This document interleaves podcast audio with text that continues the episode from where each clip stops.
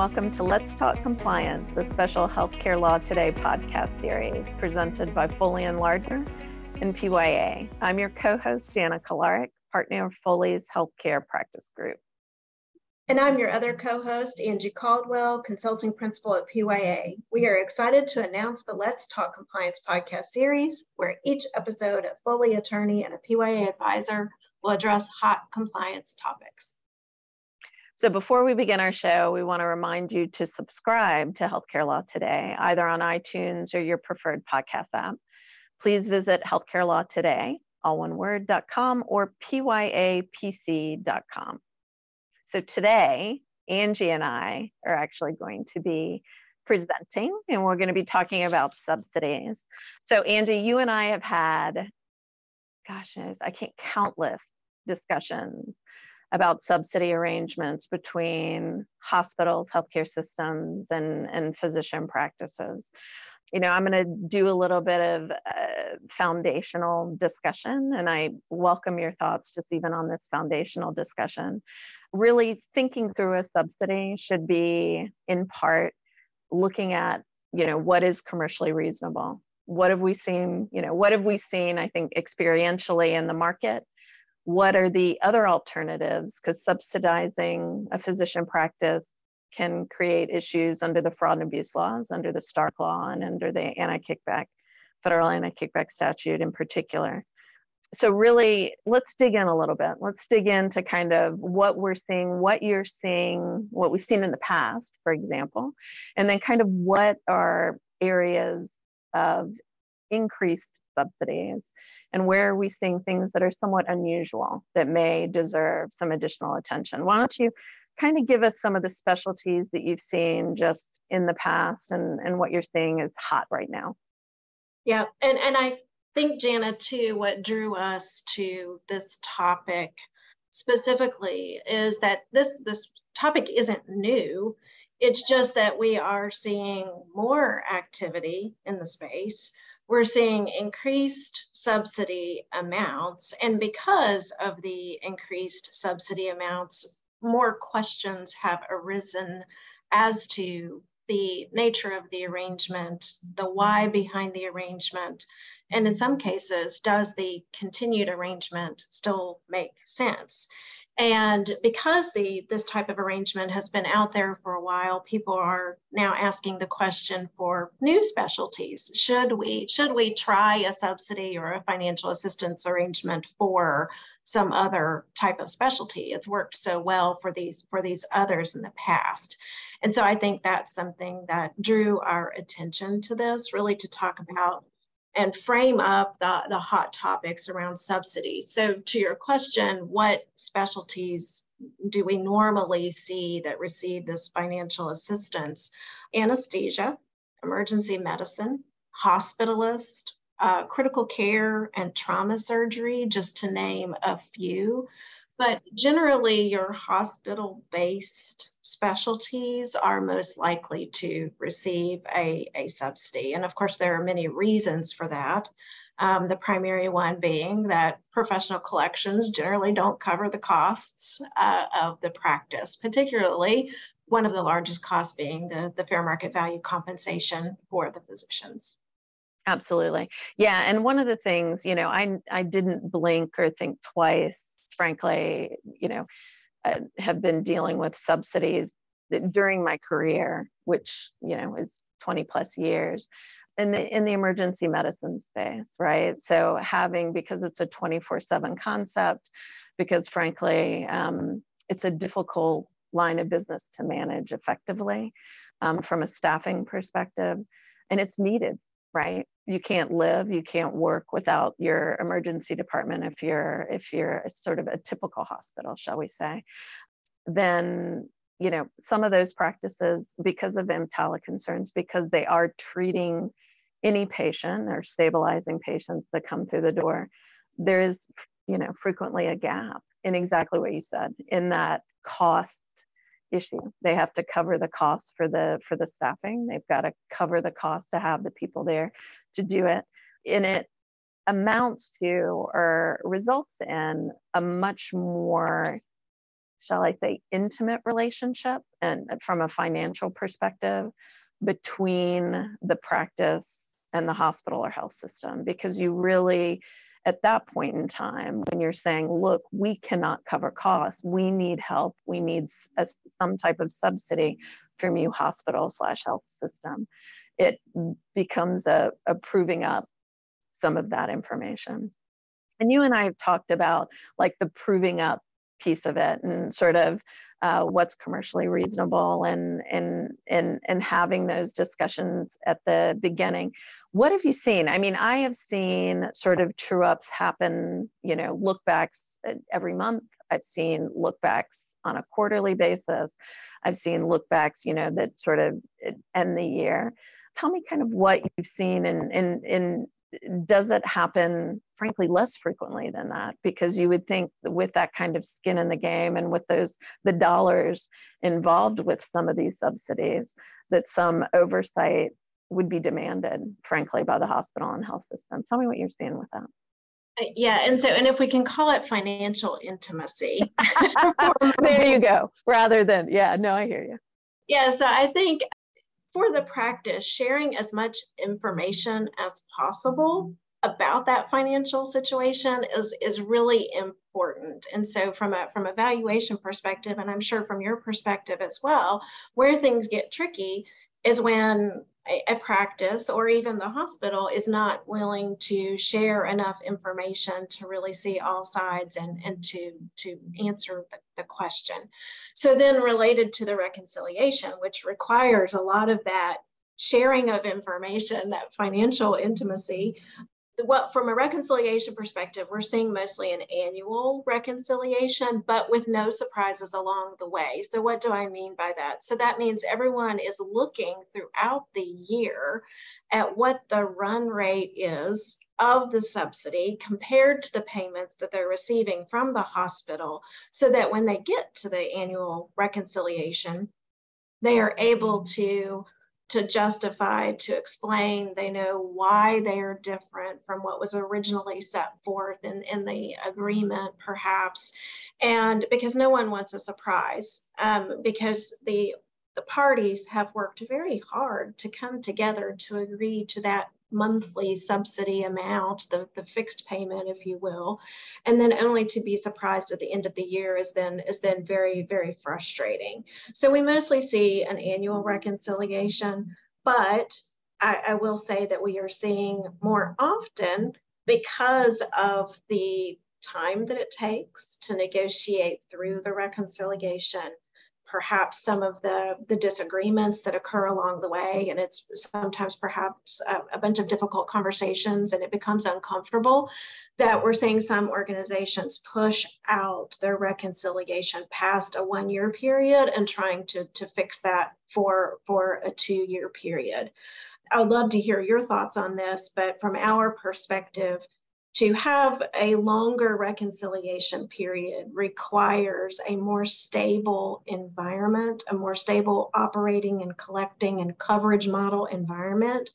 And so the longer you push it out, the more stable that you need to be, which from, from my perspective is getting more difficult to prove, especially in this, in this environment that we're in right now as professional collections continue to, to decline for these specialties. No, I totally agree. And I think, you know, we had a lot of stability sort of in the past, frankly, pre No Surprises Act for emergency medicine. And frankly, anesthesia wasn't really even part of this because they were supporting themselves on what they were making or how they were operating pre No Surprises Act. But I think the no, I mean, to me, it's really been in the last year or so that things have gotten um, more incredibly volatile not only from an emergency medicine perspective with those changes, but again with with anesthesia because you know the payer landscape is quite different. The inability of those lines of business to bill the patient for the difference between what the payer was or was not paying. I mean, all that has changed. So it's it's created, I think, much more volatility than anyone expected because I think people, not only practices, but also payers, are really having to come to the table or really having to change past practices. And I've seen some slowness in the change, right? So, you know, and I welcome, we can, let's get into some specific examples because I think fundamentally, you know, I, I mentioned the Stark Law and I mentioned the anti kickback statute at the beginning. Commercial reasonableness is, is an aspect to those analyses. And when you're talking about paying a subsidy to a practice, you know it's a financial relationship and it's a financial relationship that means that that practice is not through professional collections obviously able to make itself whole or cover costs. And that's really the the foundational understanding or reason for a subsidy is that you know we need the service we hospital we health system need this service. And you practice or, or giving us information that shows that you cannot afford to supply it eh, just you know within yourself so we need to we need to come to the table. We need to help. And so it is as we said that financial intimacy that collaboration that has to take place. But what's key in that analysis at the beginning is really an understanding of what is the service line at issue. Because you mentioned sort of main ones that you've seen. Um, i've seen some of those. I haven't seen others. But it happens in other areas as well and when it happens with practices that are outside of more hospital based practices like emergency medicine, like anesthesia, like hospitalists, it deserves a closer look. It deserves a proving up and documentation of what the need actually is and the and the scarcity frankly of that resource internally because some of these hospitals and health systems, and I'm sure you run into this, Angie, and I welcome your thoughts on this as well. These specialties are, are rare, um, or they're moving, or they're volatile because of all the reasons that we talked about. And so there is a there's a need to really to support that. So it's a, it's a different level, right? It's a different level of financial arrangement. It's a different level of financial intimacy than you see sort of in a run of the mill sort of practice supports itself, hospital supports itself, and you move on with your day. These are needed things from a health system hospital perspective. What are your thoughts on that? And kind of what have you seen over time sort of maybe change or or be affected by things? Absolutely. And most of it, it starts at the top of the income statement, right? With the practice, it's all, it starts with that collections amount. And so in the current environment, as the collections are, are declining, it, it, rule number one of this subsidy is to make sure that you understand what the true professional collections are. So as, as we ran down that list of specialties most likely to get a subsidy, the billing and collection process for these specialties is complex. I mean, anesthesia, oh my goodness, the, the complexity in the billing there. And so from a understanding perspective and a sharing of information perspective between the practice and the hospital, the hospital, it would not be commercially reasonable for the hospital to pay the practice to have poor or subpar billing and collection performance.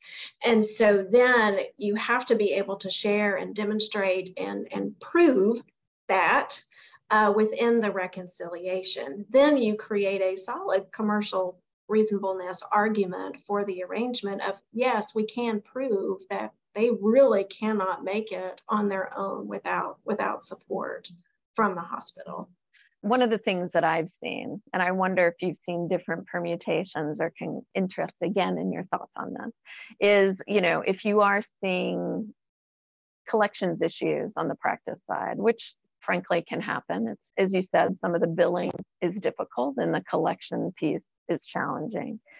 The subsidy sort of provides a cushion to that practice. And so sometimes, you know, the concern going into it is you want to make sure that there's some incentive there to continue to collect and not just rely on the on the subsidy to sort of make up for, shall we say, less than adequate or business practices on the collection side.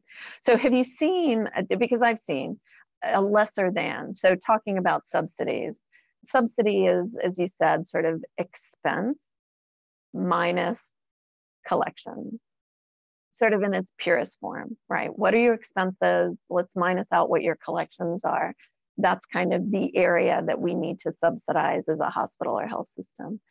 I've seen an assumption of, look, let's do a lesser than. So we're going to assume that you're going to collect at least X. So we're going to assume that the subsidy is going to be no more than whatever, you know, dollar figure. hate to quote the millions, but that's frequently what we're seeing. But X dollars or that uh, expense minus collection, but a lesser number. So tell me, tell me what you've seen to kind of control for some of that, the business practice issue, shall we say? Yeah. So one of the one of the things that is increasing in popularity is creating some kind of a band around collections. The the estimate going into the subsidy calc it's an it's an estimate. So we start with an estimate going into the subsidy calculation, and then we're seeing a trend to create a band around that collections amount. That's almost what I call the do nothing band. So if collections are X percent higher or X percent lower than that initial estimation, nothing changes in the subsidy reconciliation. Practice, you absorb the lesser collection up to a certain percentage. And hospital, you pay the subsidy amount even if the practice was able to collect a little bit more. So, of course, that setting of that percentage then becomes really important um, from a commercial reasonableness perspective, as well as from an FMV perspective, understanding that any increase in collection is likely to go to the, the compensation of the physicians. So, then, of course, you have to be careful with that. So, we're seeing an increase in, in trend related to that.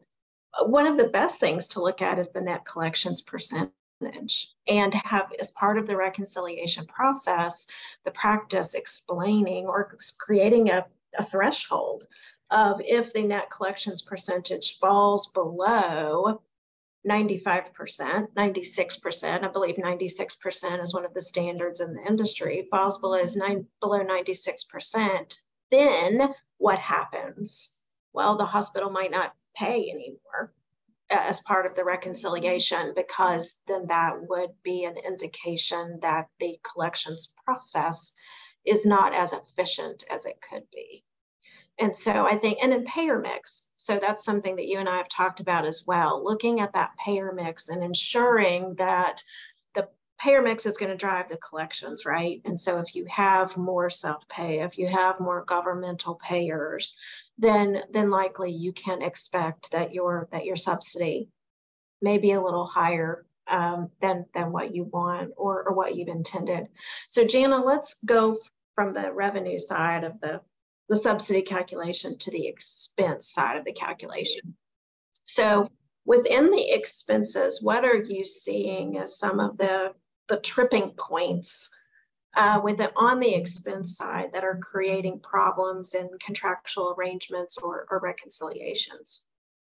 Well, I think how the practice is sort of staffed, right, that can create not necessarily tripping points, but I would say points of discussion between how the practice has managed itself today and what the health system or hospital's expectation maybe with regard to some of those costs. And, and, and to put a finer point on it, you know, physicians versus advanced practice professionals. So APPs, you know, does the mix make sense uh, not only from a quality of care perspective, right, and sort of the licensure requirements or requirements from a payer perspective, but also from a cost perspective, because you can, you know, um, I think gold standard is physicians for everything, right? Yay, love them, oh, wonderful care, yay, high. But obviously, our APPs are knocking it out of the park as well. And so, making that transition from a practice perspective to the use of more APPs, I've seen as kind of a, a maybe a pain point, or maybe a you know, maybe not that to be not quite as dramatic, a point of discussion for wanting some transition in how things have happened in the past and, and the expectation on a go forward. And so, trending wise, um, baking in some expectation for increased use of, of APPs on a go forward basis has been something that's that's been quite discussed. The other thing that I've that I've heard discussed, which I find interesting, is also PTO, right? Expectations for time off for physicians and just different thought processes by the different specialties, frankly, about what is a reasonable amount of time off to be. And that trending, I think, frankly, you know, clinicians need time off um, depending upon the specialty some more than others so that's also been a point of discussion and really trying to have um, helpful to have a third party in there to kind of be a resource for the health system hospital and the physician group and not so tied to obviously the physicians want their time off um, and the hospital may have a different perspective on some of that.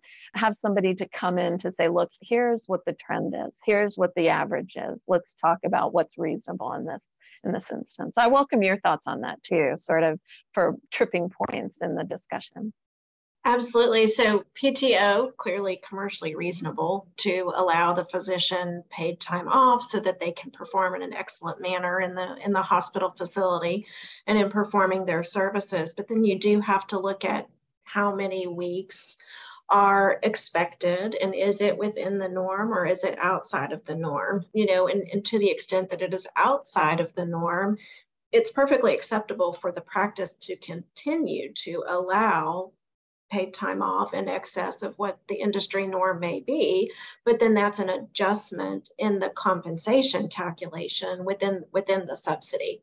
And of course then that it all starts around the coverage model itself which you mentioned uh, related to you know just the number of locations the number of hours the number of shifts that have to be covered in the emergency room. All of these things that's that's the starting place. And then determining who's going to provide the services and at, and at what time, and then at what cost. And so then the other thing that because of the environment that we're in with physician just it's difficult to find physicians. Physician recruiting continues to be just at a, a stranglehold on our practices and on our hospitals to find providers to provide the service. So of course we're needing to consider locum tenens costs within the subsidy calculation. So Jana, what are you, what are, we're seeing that, what are you seeing? Yeah, absolutely. And especially with some of these increasing with certain areas. So anesthesia is an area which has had just high need because it's top of mind for me right now. And locums are uh, have become very important because of a lot of movement of those individuals and because of a lot of changes related to the practice and also compensation, et cetera. And then it becomes the sharing of the cost. Is it shared? Is it something that, you know, the health system is expected to really, because of recruiting issues by the practice? And again, you know, I say this broadly, so this isn't just anesthesia based, but again, this is just locums cost generally. You know, how much of that is shared? Is all of it shared? Is there an expectation that the practice will build its practice. So we'll be employing more individuals long term so that that subsidy uh, related to the locums can be shared at some point or become frankly not important at some point. But you know that has been that's been a point that's been heavily discussed right? With obviously the the hospital not wanting to pay as much on the locum side but understanding i think in the end based on physician input and practice input look we need help here. Because some of them and especially from a geographic perspective certain areas of the country are really struggling with staffing certain of these specialties. So how about you? What are you seeing from a locums sharing or cost perspective? So one of the key questions around locums is, is the locums coverage for a new service, additional coverage, or is it to replace a physician or other provider that was already within the subsidy calculation? If it's already within the subsidy calculation, then really part of that locum tenens cost is already built into the subsidy. And so then it should, I, the hospital and practice then need to negotiate how they're going to share the incremental cost of that locums who will cost more than likely the provider that's that's in the subsidy calculation already. For a new service, that's a whole different question, right? Because it's extended, it's coverage not already considered in the subsidy analysis. So then it's a new discussion as to how the new service is going to be provided. So what sometimes we will do in some of our calculations is we'll do a, an additional financial assistance calculation showing what happens if you add a, an anesthetizing location, if you add coverage hours, what is the incremental subsidy for a new provider? And you could do the same calculation using the locums costs um, because again, you have to consider the collections that the practice is going to get on that locums physician. So continues to be a hot topic and locum tenens cost, uh, of course, continue to rise. Another item that we continue to see related to professional services and the cost of, of providers are recruiting incentives. So what are you seeing there? Yeah, it's interesting. So they exist because it's necessary, as I mentioned. You know, certain of these, certain, especially certain specialties, are really running into a lack of providers in in those areas so they're needing to recruit they're wanting help doing that because obviously they're already typically already in a subsidy type arrangement with the hospital or health system so because there is this pain and we've seen it again right now um, and because of the nsa and those specialties that i had previously mentioned you know some of the that recruitment and those costs are being shared right? So either shared or taken on by the hospital or health system. There are really dependent on in part on state law some if you're helping from a hospital or health system query whether or not that affects your ability the, the non-solicitation provisions in your arrangements or the potentially the non-compete arrangements between that practice and the physician but without getting too much in the weeds there i just mentioned that as, as sort of one of the things that's discussed when those conversations are, are happening. Are you seeing that? Are you seeing this this recruitment be part of what's subsidized in in your world Absolutely, absolutely. And of course, best practice on recruiting incentives is always to have some kind of a clawback on that provider. It's not free money just to, to come in and, and work for a year, that it should really be amortized over a certain period of time in the life of the arrangement between the, the practice and, and the provider. And I think, too, a point on, on recruitment incentives, especially as it relates to CRNAs, because CRNAs are, are increasingly difficult to find and recruit. Uh, compensation is increasing rapidly uh, for CRNAs. Is that I, I think new employers of CRNAs need to keep in mind that many of the CRNAs in the market now are working under independent contractor models. And so there might need to be some education between the compensation that they're receiving now as a, a, fully loaded independent contractor. So the compensation that they're getting would include consideration for benefits that they have to pay on their own, both sides of, of employer, employer and employee payroll taxes, et cetera, but when they become employed by your practice uh, or your health system for that matter, those benefits are taken care of by you, or a portion of those benefits are taken care of by you. So it's a, just good to remember that you might have to, to help them through that reconciliation process because to them, the compensation is going to just immediately look lower and I'm doing air quotes and people can't see me do air quotes, but it looks it looks lower. And so you just need to provide that reconciliation for them and help them rationalize and, and think and think through that.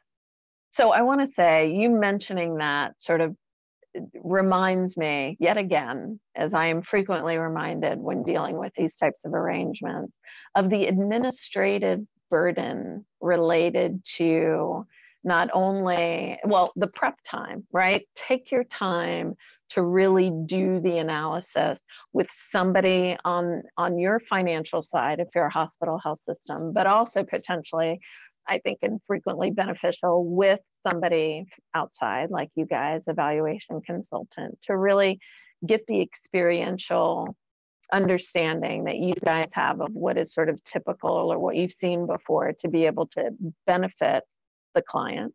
And also, from a finance perspective, those are the people who are frequently having to do the reconciliation. And the more complicated these types of arrangements are, the more painful they are on the admin side. I, again, I, I, I welcome your thoughts with, re- with regard to that. It's, it's a challenge.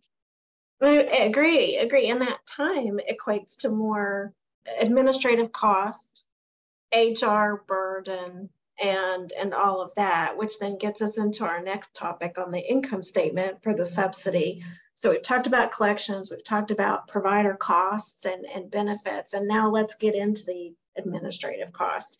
So uh, Jana, I know you and I have talked about. Ugh, I have a visceral reaction. okay, I know where you're gonna go. I know where you're going to go. You're going to go to profit margin. Yes. So I find this fascinating because, you know, from frequently my perspective is that this is really supporting costs. This is covering costs. That is the intent of this arrangement. Profit margin? Please tell me your experience with regard to this because I find this fascinating that profit margin is being incorporated into a subsidy arrangement. Yes. So if you think about it from the practices perspective, and if we can put on a valuation hat for a minute. Yes. yes. You know, this is an arrangement between a willing buyer and a willing seller. And the willing seller of the services is it would be commercially reasonable for that practice as a for profit independent practice to expect some level, reasonable level of profit margin. Now, so, and, and that's really important because from the hospital or health system side of this, where they can see their profit margins dwindling and and becoming less and, and lower every single day then it really becomes a question of how much profit margin is commercially reasonable um, to expect. Yeah. yeah. Number one. Number two, how much of that profit margin really is somewhat of a buffer between the estimates that the practice has provided in their categorization of expenses, of other administrative expenses. So, you know, knowing that they've provided an estimate, it's not going to line up dollar for dollar to that estimate. So how much how much wiggle room is could be in in those numbers.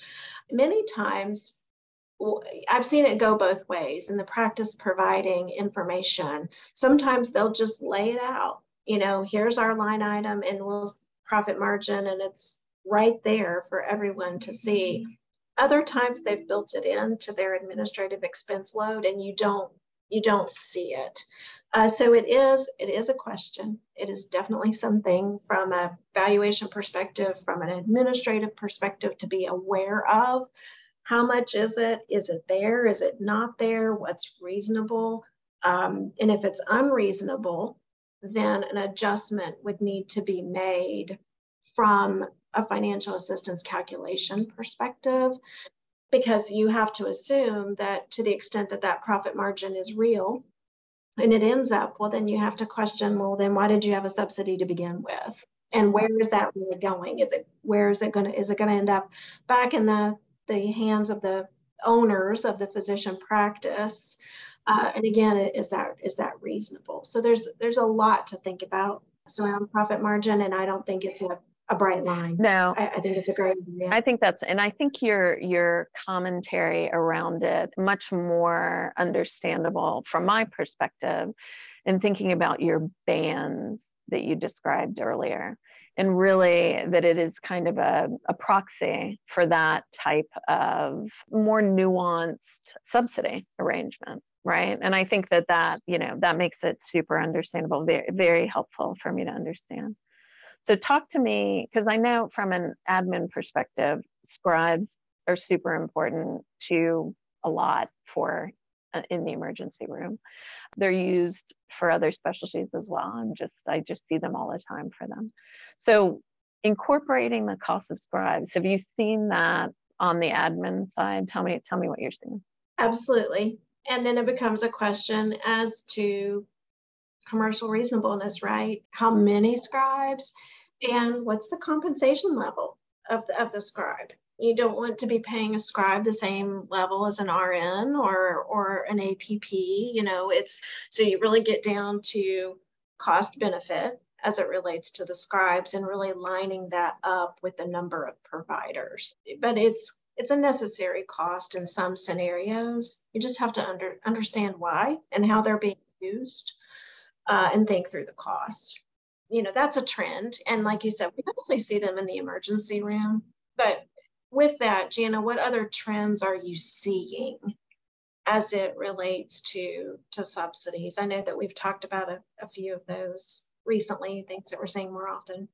You know, I think we've seen a big again, specific to me, specific geographic regions of the country, big hikes in subsidies, like market differences in subsidies. And again, I think in looking at it and really, and I know my clients are open to those discussions uh, with the physicians who are, you know, who may be struggling given sort of the regulatory or, or, or frankly now financial. So used to be regulatory, right? NSA or no surprises that came out. now it's like these these impacts are not regulatory issues, they're financial issues that are impacting them. And so coming to I've seen a, a very large spike in anesthesia subsidies recently and what those are looking like and having to come to the table in a way that I think is frankly not you know they've existed in the past but this is a much bigger i think in again certain areas a bigger ask than what has happened before. And concerns on the on i think a lot from the hospital or health system side about whether or not that's fair market value whether or not are they because this is hiking like it is and spiking like it is is this should they be worried about fair market value related to these subsidies and this being this being um, reasonable. I personally, as and as you know, and as probably most people who are listening to this can gather, am very comfortable talking and bringing in valuation experts into arrangements because I'm a lawyer. I can look at sort of what the risk is from a legal perspective under Stark and kickback, but from a valuation of fair market value or frequently looking at commercial reasonableness, although that is something that can happen within the system and without you guys are frequently helpful in sort of because of your experience and kind of understanding what is commercial reasonable as well. So I bring you in. And with these, with the changes that are happening, to me, that's speaking just top of head, right? Top of mind related to this is that's happening right now. How about with you? What are you seeing? You're absolutely right. Geographic hotspots are real and they happen with specialties in certain markets. And uh, the, the trick with that is to uh, really know your local market. And when the practice, when the physicians are describing their difficulty recruiting in that local market and they bring forward local market comparable data points, uh, you want them to do that. You want them to share that information.